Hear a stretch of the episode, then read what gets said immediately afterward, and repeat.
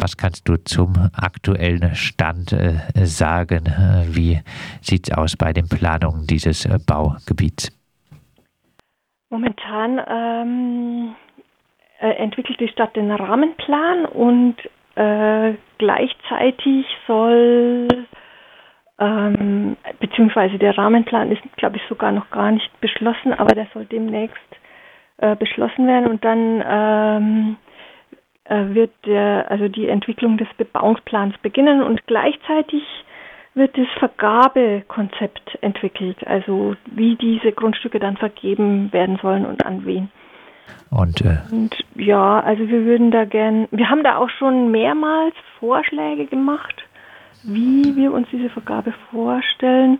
Allerdings haben wir noch nicht wirklich viel von der Stadtverwaltung erfahren, wie sie sich das vorstellt, in der Zukunft zu vergeben. Demnächst soll es dazu aber Veranstaltungen geben und wir hoffen, dass wir dann erfahren, wie die Stadt sich vorstellt. Und im Herbst soll es auch noch äh, Thema sein, äh, das Baugebiet im äh, Gemeinderat. Bevor wir nochmal auf die äh, Kritik an dem Vergabeverfahren, wie es jetzt gerade so diskutiert wird, bevor wir da nochmal eingehen, vielleicht noch ein paar Worte dazu. Martin Horn hat äh, hier ja angekündigt, groß äh, auf profitorientierte Investoren verzichten äh, zu wollen. Und äh, von Seiten des Mietshäuser-Syndikats gibt es jetzt äh, tatsächlich sehr viele äh, interessierte Gruppen, die sich vorstellen könnten, dort zu bauen. Vielleicht ein paar Worte dazu, den Gruppen oder zum großen Interesse. Ja, also wir haben mit dem Bauverein, wem gehört die Stadt ja schon vor, ich glaube inzwischen mehr als drei Jahren, äh, die erste Veranstaltung gemacht und Leute, Gruppen eingeladen, äh, sich vorzustellen, wenn sie Interesse haben, auf dem Gebiet in Klein Eschholz zu bauen. Und gleich bei der ersten Veranstaltung waren ja zwölf Gruppen da, die sich dann vorgestellt haben und dann haben wir gesagt, das ist ja riesig, das Interesse, das müssen wir irgendwie bündeln und haben gleich vorgeschlagen, dass diese Gruppen sich weiter treffen sollen. Und das haben sie auch seitdem gemacht. Einmal im Monat treffen die sich und die äh, haben sehr viele Ideen zu verschiedensten Themen schon äh, erarbeitet und die immer wieder mal an die Stadt eben ihre die Ideen zu diesem neuen Baugebiet äh, geschickt und da ging es ums Mobilitätskonzept, um das Energiekonzept, um das Vergabekonzept und viele Ideen, die da schon entwickelt wurden, wurden eben an die Stadt äh, geschickt und es gab auch schon äh, äh Kommunikationen über diese verschiedenen Themen mit der Stadt. Wie viele Gruppen sind es grob im Moment? In der Zwischenzeit sind wir 15 Syndikatsgruppen und eben die Esche äh, Genossenschaft, die ist auch mit dabei und äh, in der Zwischenzeit auch die Dachgenossenschaft, die neu gegründete, mit denen wir uns auch vernetzt haben. Und genau. 15 äh, Initiativen, äh, Mietshäuser-Syndikatsinitiativen, ne? die äh, neue Mietshäuser-Syndikatsprojekte, also in Freiburg am Baugebiet Klein-Eschholz, realisieren äh, wollen. Nun äh, aber äh, kritisiert ihr, dass genau äh, diese vielen ähm, Syndikatsprojekte, diese kleinen äh, Initiativen vor große Probleme gestellt werden könnten durch äh, das äh, geplante Vergabeverfahren. Geplant ist ein zweistufiges Vergabeverfahren. warum wäre das ein Problem für die Initiativen? Also wir wissen noch gar nicht genau, wie das Vergabeverfahren genau aussehen soll. Nur ist die Rede öfter mal und es wird wahrscheinlich dahin laufen, dass es eben so ein zweistufiges Verfahren gibt und da ist uns noch nicht ganz klar, wie das äh, dann laufen soll. Jedenfalls fordern wir, dass äh, für Syndikatsgruppen und andere keine Kosten entstehen sollen jetzt zusätzlich es könnte einfach äh, vorgeschrieben sein, dass man äh, schon einen ausgearbeiteten architektonischen Entwurf zum Beispiel mit äh, abliefern muss. ähm, im ersten, in der ersten Stufe des Verfahrens oder in der zweiten Stufe, wir wissen es nicht genau.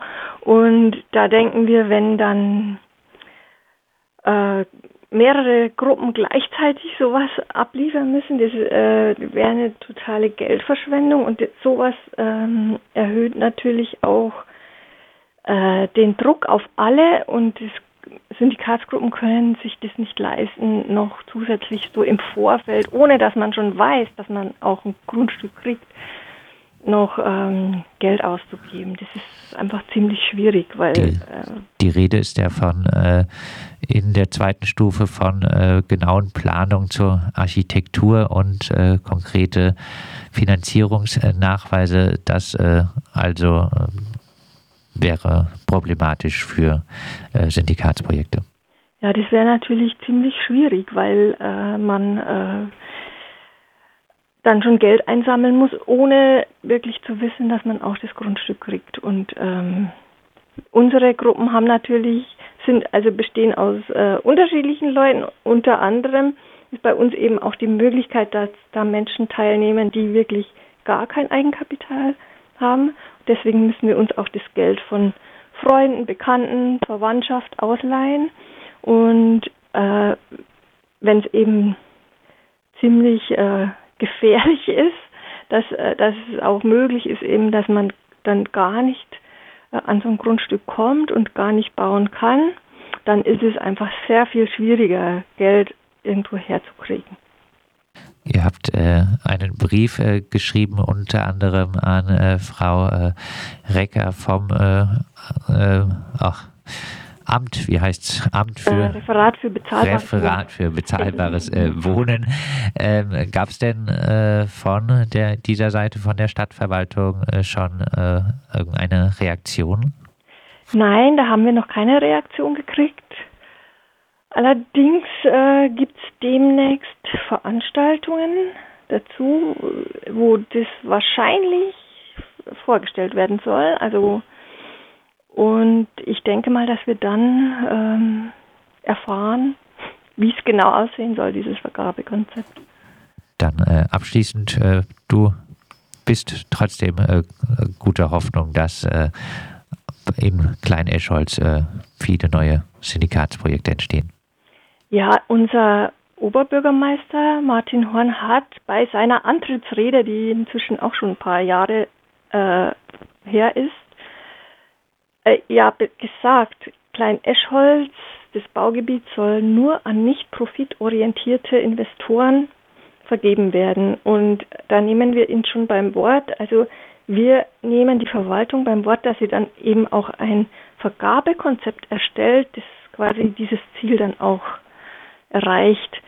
Genauso wollen wir das aber auch für die anderen Baugebiete Dietenbach. Also wir haben vom Bauverein, äh, wem gehört die Stadt, dafür gekämpft auch, dass da bebaut wird. Und das geht aber nur, also bebauen kann man das nur unserer Meinung nach, wenn dort auch massiv nicht profitorientierte Investoren zum Zuge kommen, weil sonst braucht man nicht bauen. Wenn wieder nur teure Wohnungen entstehen, die sich nur Menschen mit viel Geld leisten können, äh, dann denken wir, braucht nicht gebaut werden. Das äh, sagt Helmer vom Bauverein Wem gehört die Stadt aus dem Freiburger Mietshäuser-Syndikat. Der Bauverein hat äh, mit, äh, gemeinsam mit der Wohnungsgenossenschaft Esche einen äh, offenen Brief an die Stadtverwaltung geschrieben mit äh, der klaren Forderung, dass äh, nicht schon das Vergabeverfahren, ein zweistufiges Vergabeverfahren, die Gruppen, die Initiativen, die äh, vom Mietshäuser-Syndikat, die zum Beispiel auf äh, Klein-Eschholz neue Projekte realisieren wollen, dass diese nicht schon mit dem Vergabeverfahren vor zu hohen äh, Kosten gestellt werden.